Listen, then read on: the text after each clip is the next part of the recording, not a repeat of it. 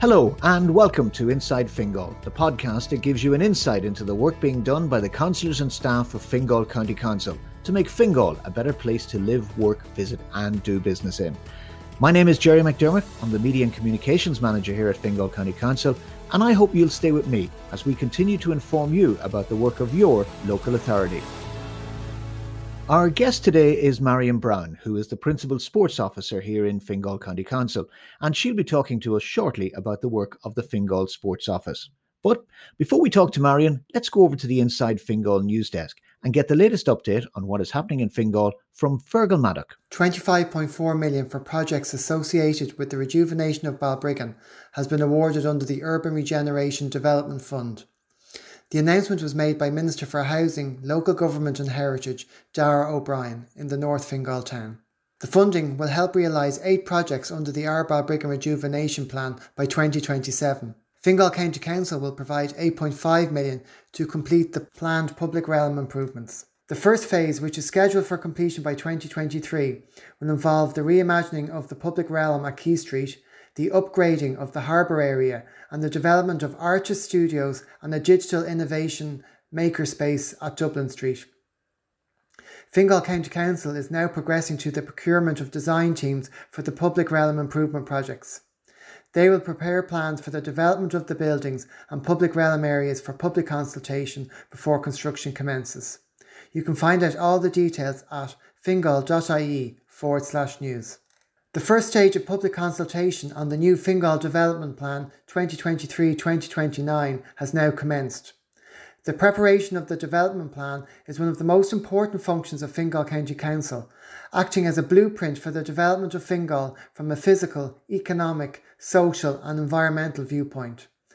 An information booklet and a strategic issues paper has now been published. The strategic issues paper presents an overview of the strategic issues facing the county and sets out by theme some of the key issues that may need to be addressed by the new plan. The booklet and the issues paper are now available to view at fingal.ie forward slash development plan. Submissions at this stage can be made up until 12th of May and they can be made via our consultation portal consult.fingal.ie or by post to the Development Plan Team, Planning and Strategic Infrastructure Department, Fingal County Council, County Hall, Main Street Swords, County Dublin, K67X8Y2. Thank you, Fergal. Fergal mentioned that work on the new Fingal development plan is due to start shortly, and that's a topic we're going to be discussing in a future episode of the Inside Fingal podcast, so keep an eye out for that.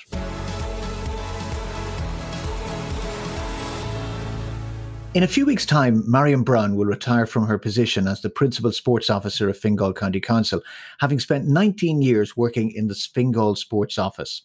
So I thought it would be a good idea to get Marion to join us on the Inside Fingal podcast to look back on those 19 years and talk about the many changes she has seen in that time. Marion, thank you for joining us. You're very welcome. Hi, Jerry. Marion, you were there at the very beginning of the Fingal Sports Office back in 2002 when you joined as a sports development officer. What attracted you to the role? what attracted me to the role? I suppose um, I worked in Skerries Community Centre for 16 years prior to that, and um, I always kind of thought that um, that was one thing that was lacking was sports development um, officer or whatever, somebody that was the go-to person for you know sports and physical activity. And you know, when I started in Skerries, there was no infrastructure. There was um, I used to say it was uh, half a dozen men in suits sat around, you know, um, at conferences and stuff. What you know, nobody to guide us. Like, what height is a basketball net? You know, who knows? You know, and it was all diff- very difficult to find stuff out. So I do remember meeting um, the director of services at the time, Senan Turnbull, in Fingal County Council Community Section, and he was out looking at the centre, and I just said to him, "Would you ever employ? Would you ever think about employing sports development officers?" Um, because I think you know it would be great if there was somebody that we could go to that had the authority and knew, you know, just a go-to person. So that's where it all started, and um, I ended up in the job eventually. yeah, and and the council obviously saw a need for for a sports office. Would, would that have been their motivation that there was something missing? I think so. I think, um, and I mean, I would always say that um, sport is a means of community development, and I firmly believe in the benefits of sport um, with regards to community development. And I think if you look at community development is often done in, you know, in meeting rooms and um, behind closed doors, where the sport is um, a very physical and visual side of sports development, and um, it's everything from positive role models to leading by example. It's about empowerment. It's about, I mean, if you take, for example, you get a gang of kids playing football, the parents are invariably going to be standing at the side of the, on the sidelines and they start chatting about the rail service or how bad this is or how bad that is. And often you will find that people will get together and start to address issues because of that. The, the sport has actually broken down these barriers. So um, I firmly believe in the benefits both from a community development point of view and obviously the physical and emotional benefits of sport. I think that's a very good point because I think if you look at a lot of football clubs, particularly or sports clubs, even uh, grassroots sports clubs, particularly when you when you trace back their roots, their roots are usually back into a in, into a community that might have been formed out of a, a, housing estate or, or a street or something like that. Like really, the roots of, of a lot of certainly grassroots sports is in is in the community. Yeah, and you often find that um, the volunteers that are volunteer the volunteers that are volunteering, but the volunteers that might be on the committee or whatever, they're actually they may have gotten involved because their child um, was involved when they were five, six, seven, or ten year old, you know, and now they're involved and their children are married and probably they've got their own children then. But so there is that whole volunteerism that is very often forgotten about because if you ask somebody if they volunteer, if they're involved in sport, they don't volunteer because it's part of what they do, you know. There's a massive movement of volunteerism in sport, and sport in Ireland would not survive um, without the volunteers. Um, and do you think that, that, that people recognise that that that, that the, the people who matter, I suppose, people in government and, and that recognise the, the the importance of those volunteers and and the fact that nothing could happen without them? I think no, they do. I think no. I mean, I think sport was always low on the the government agenda because it was it was the nice thing, it was the add-on. But I think, especially uh, uh, um, after the pandemic, you know, and um, in current this current situation, sport has got a new a new providence, a new kind of um, level. Say, I suppose in times gone by, sport would have been the non-essential services. Now, sport physical activity and well-being are way up on the government's agenda and have been for a number of years even before before the pandemic. I suppose a point in case is the the first ever sports policy um, 10 year um, sports policy um, framework document that um, that's that was huge at the time. It was the first time ever that a government had said, "Yeah, we need a framework for the development of sport um, throughout the country," and also they opened it up, and any person in the country could make a submission into this this policy. So the policy wasn't a, a group of um, government officials sitting around saying this is what we this is what you need to do. This actually was going out to the people, uh, going out to the volunteers, going out to the public, and asking how they saw shape, um, sport shaping up in the next ten years. And it's it just shows you how things have changed so much.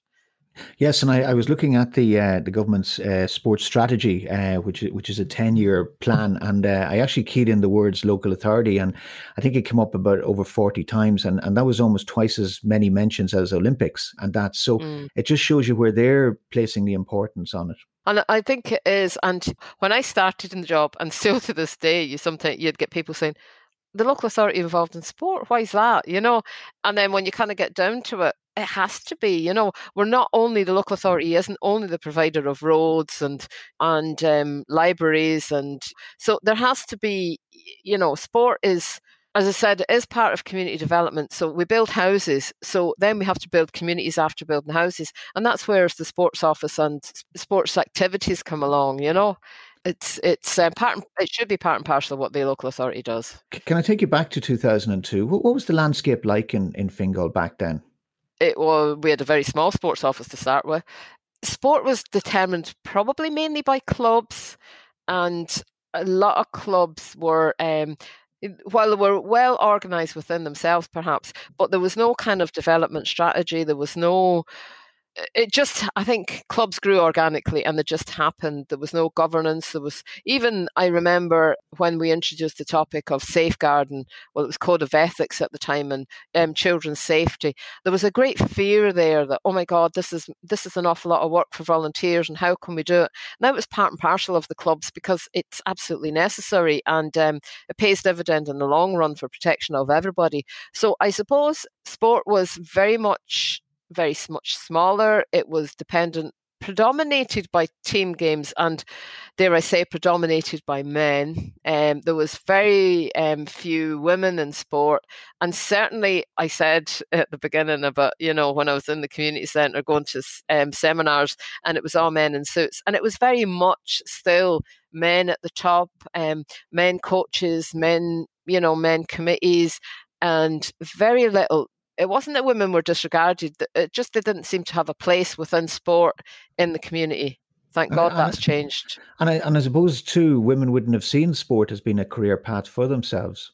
Absolutely not. They wouldn't even have seen it as um, a participation. You know, yeah, kids got involved in sport at a young level. They played football um, or they played whatever, cricket, you know, did athletics. But there was a certain stage where it was accepted that, oh, well, girls won't get involved. And it was, you know, there was so many reasons. It was having to do with no role models for one thing. And then even just in schools, the particularly secondary secondary schools, the insistence that um, girls either wore very short gym skirts or shorts, you know. So girls of 13 to 15, 16, they're very body aware and they weren't really keen on getting involved in this, that they had to actually kind of show off their bodies, if you like. They were much keener on just hiding the sidelines, you know. But thankfully, as I say, things have changed and there's a greater acceptance, and girls can actually, in some areas, compete on a level playing field with boys, you know, and not and maybe not on the field, but definitely with regards to coaching and committee skills and um, everything else that goes with sport.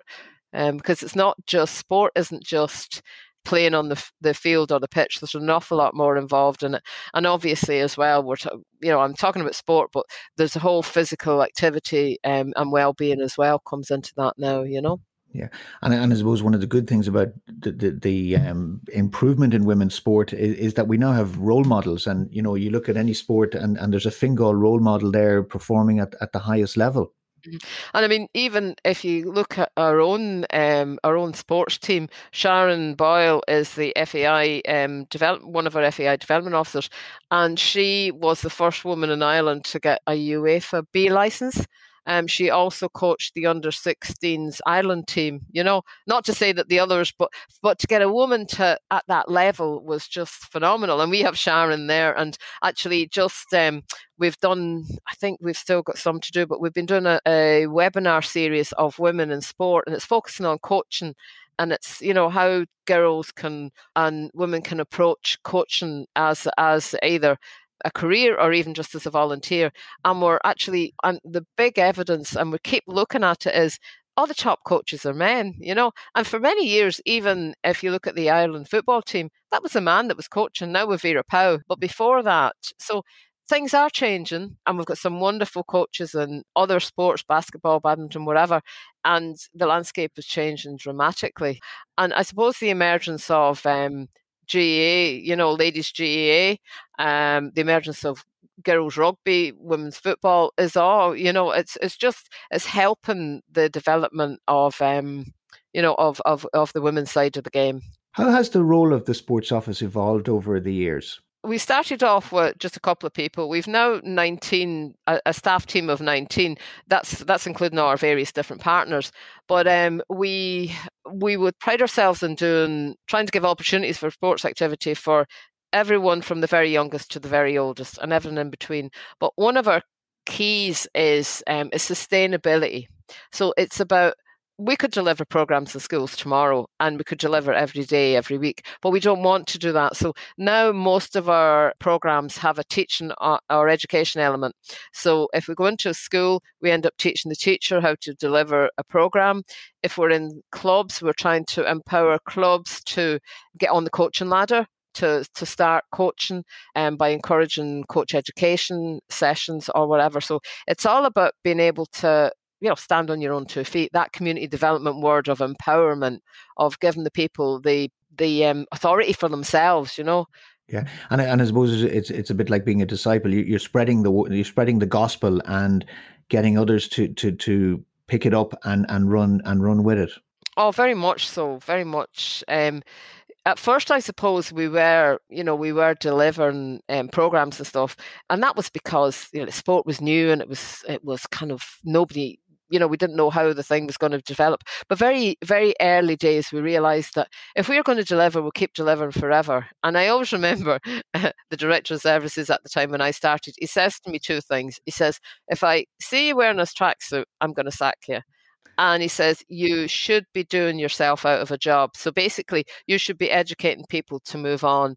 And I think that's what we've done. And I think over the, the 19 years, we have seen a huge and dramatic transfer and shift from how sport looked at the time with clubs and teams into now how it's how it's evolved and how you know the demands. And we see people coming looking for support or um, say for example about five years ago we put the first ever synthetic run up in a public park for cricket and that that was new and different but that that was kind of adjusting to adapting to the needs of the, the community so all the time we have to ad- adapt to the needs of the community whether it be in the programs we deliver in schools, whether it be through sports clubs, whether it be physical activity.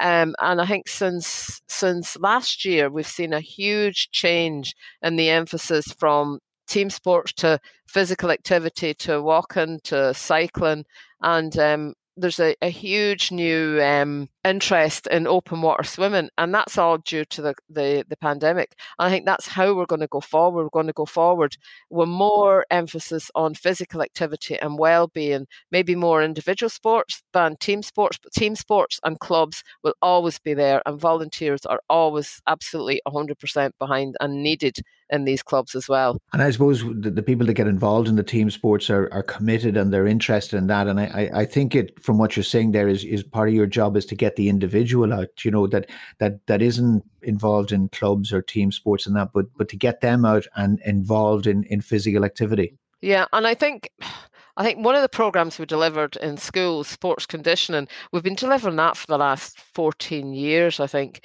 And that's about getting, um, you know, teaching kids the fundamental of sports. So we started off looking at, you know, you look at sports, throw and run and catch and um, hop and skip. And at, what has actually transpired is, yeah, these are really, really essential.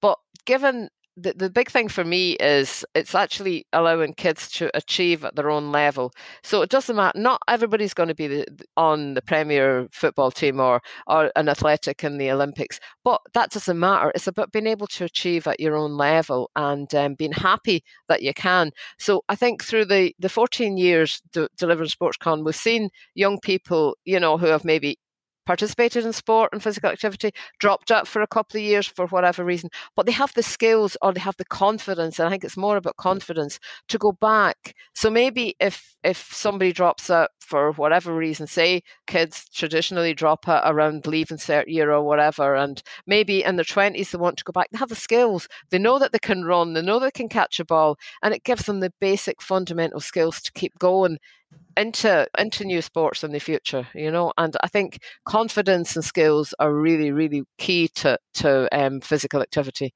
you know? And i suppose having them being delivered by expert coaches like those that you have in your team in the in the uh, sports office is, is very important because I, I think when they talk about fundamentals, they emphasize fun in fundamentals. Uh, it is. It is fundamentals. Fun in capital letters and the rest. But uh, the, also the, the additional thing is, apart from you know, we, we would hear you know, you'd go to events, say um, primary school athletics, and it's not. They don't say Owen, Steve, and Kieran, Noel. They'd say, "Oh, there's Mister Sports Conditioning. There's Sports Conditioning Coach." You know, they have that that huge respect for them, and I I think the second level, uh, and I was saying about teaching the teachers, and it's about teaching it's about teaching the teachers the fun end of things as well, not just that it's a serious. Yeah, yeah, school is very serious, and you know you have to do your lessons and whatever else. But when it comes to physical activity, if you don't have fun, if you don't have um, that whole being able to achieve at your own level. If it's too competitive based, kids are not, or anybody, nobody wants to get involved in it, whether adult or child.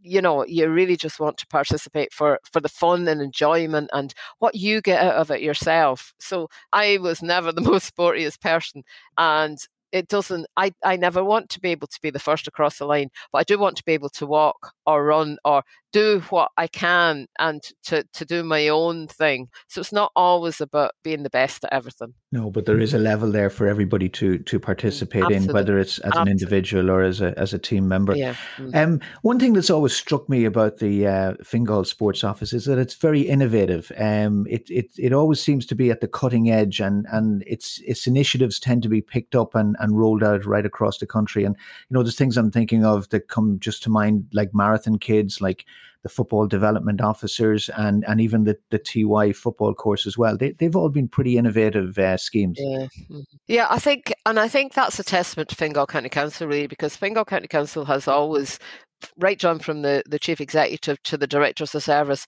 have been willing to take to, to see themselves out there and to take that chance to to actually say, okay, well, let's try it.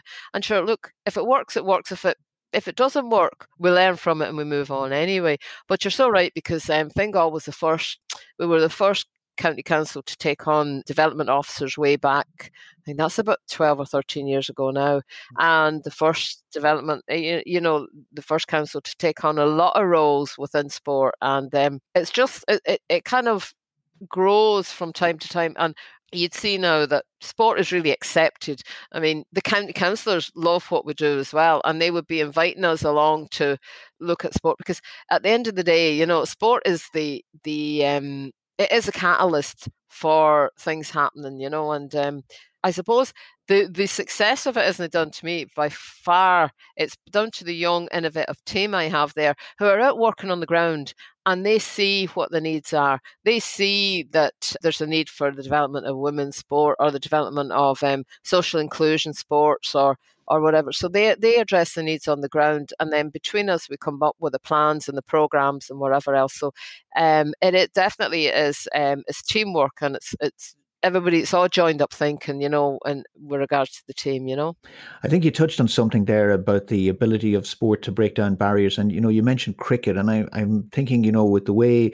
the population of fingal has changed over the years like the population has doubled over the 25 25 mm-hmm. 26 years mm-hmm. um, since fingal county council was formed mm-hmm. but like where you have new communities coming in and they've you know fingal is a big cricket area and suddenly there's a sport there that they know and and recognize and and it can be used to, to bridge bridge the divide between between different communities. Oh, absolutely. You know, uh, whether it's through schools or um, with the clubs, but it definitely does break down that barrier in in many shapes and forms. And uh, I suppose cricket is one of the, examples, but there's so many. You know, you you get a gang of ten adults, say for example, or children who don't have English as a first language. You throw a football into the middle of them, and they will kick ball. They don't need to be able to talk to each other. Don't need to communicate. So you know that's breaking down barriers and introducing inclusion as well from the very very start.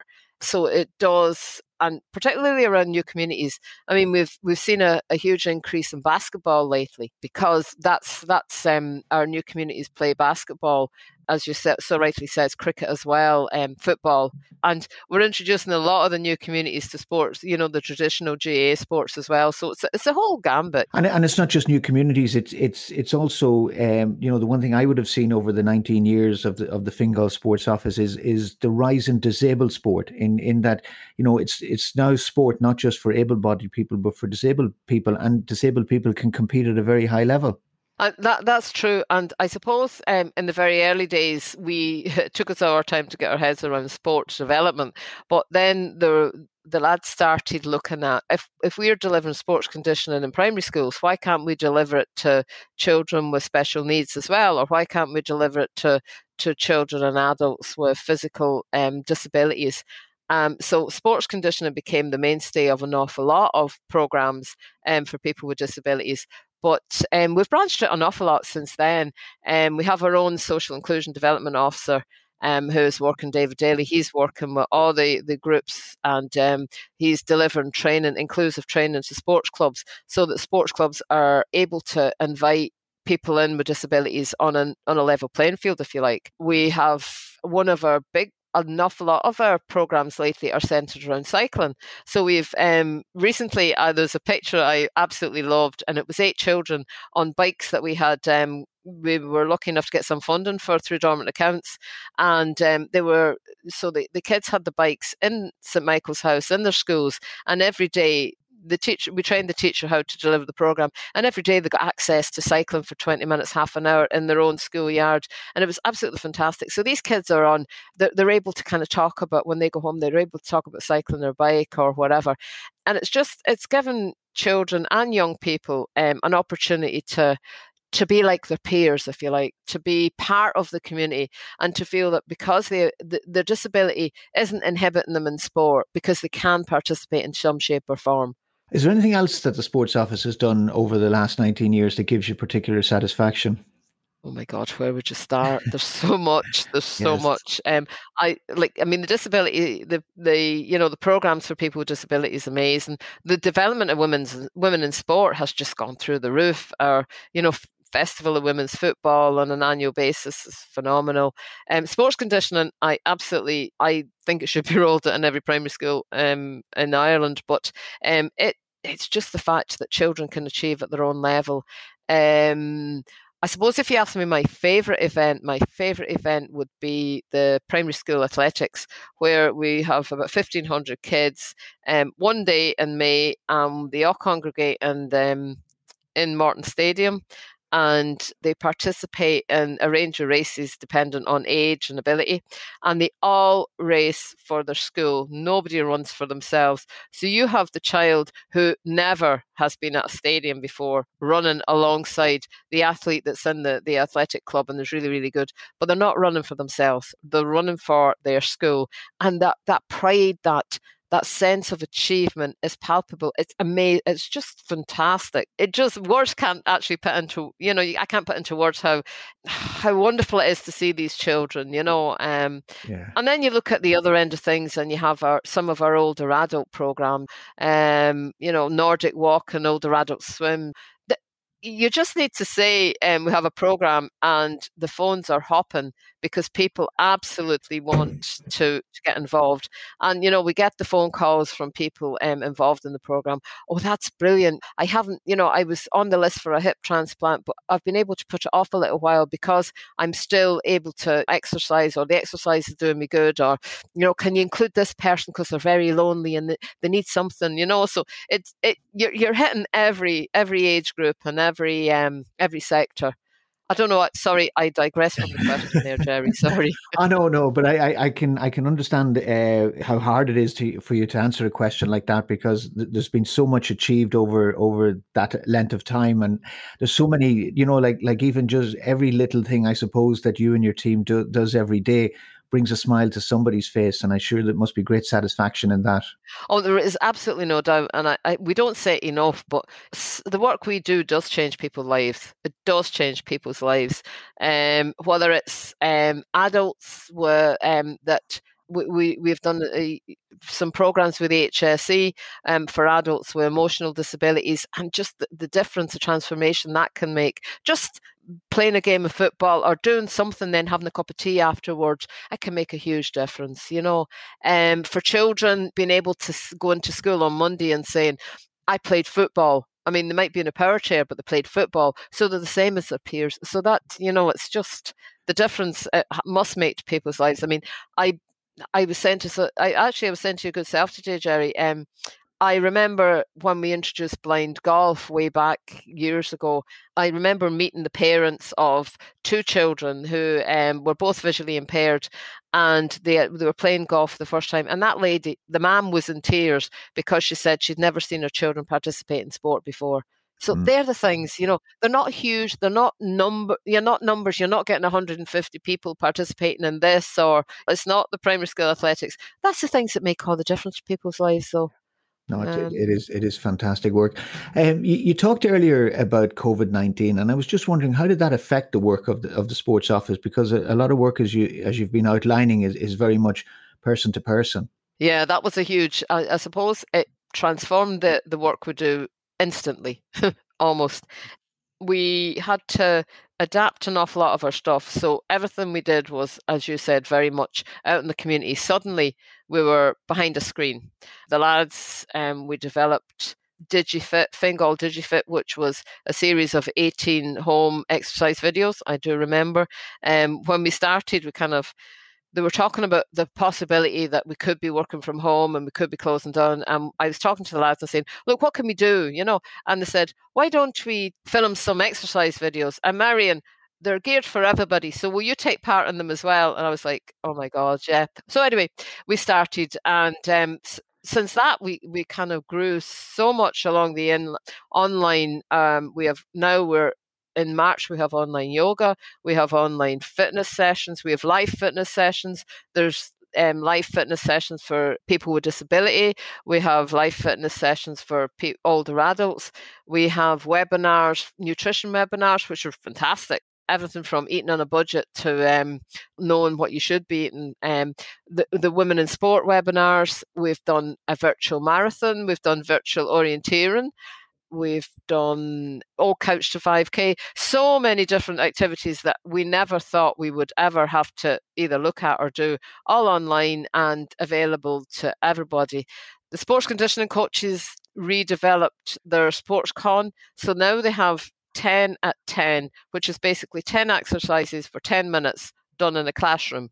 10 sessions of 10 exercises. So they developed that so that it could go into schools when they couldn't go into schools. Then, when the level five came and kids were off school, we just introduced it to any, um, it went through the schools and uh, individually to, to um, any young person that wanted to participate in it. And we've 68 schools throughout the country participating in that program at the moment. And the lads are planning a live um, one off big hit just before the kids go back to school, everybody participate in the 10 at 10. And just to add a, a, a uniqueness to it, which um, not my fault, um, we've actually we're going to record in Irish as well. They just get my back turned and they do these things. So yeah, so this ten at ten, live ten at ten, is going to be recorded in Irish for Gael schools, so that we are inclusive of everybody. Hopefully, that should be a bit of fun. It should be. I, I, I, mentioned at the top of the, um, our conversation that you you are retiring. I reckon you're going to miss it. I'm going to miss it. Oh, absolutely, absolutely. I never thought I um I will find it very hard to let it go, but I will be keeping an eye on. You know, I'm still on the Facebook page, so they're not going to escape that much from me. But uh, it's wonderful to have been able to work in a job with people that are so dynamic and um, vibrant, and kind of in a job that you know has made a difference to people. Well, you were certainly an inspiration to them, Marion Brown. Um, thank you for everything you've done for for Fingal uh, between between your 16 years in Skerries and your 19 years of Fingal County Council. and make that 35 years helping the communities of Fingal. So well done and all the best for your retirement. It's well deserved. Ah, okay. thanks very much, Jerry. Thank you. So that's it for episode 7 of Inside Fingal. I do hope you enjoyed our conversation with Marion Brown and we wish her all the best in her well deserved retirement. If you have any comments or suggestions in relation to the Inside Fingal podcast, please email podcast at fingal.ie. Remember, you can follow Fingal County Council on Facebook, Twitter, Instagram, YouTube, and LinkedIn, and also at fingal.ie. Thank you for listening. Until the next time, goodbye and stay safe.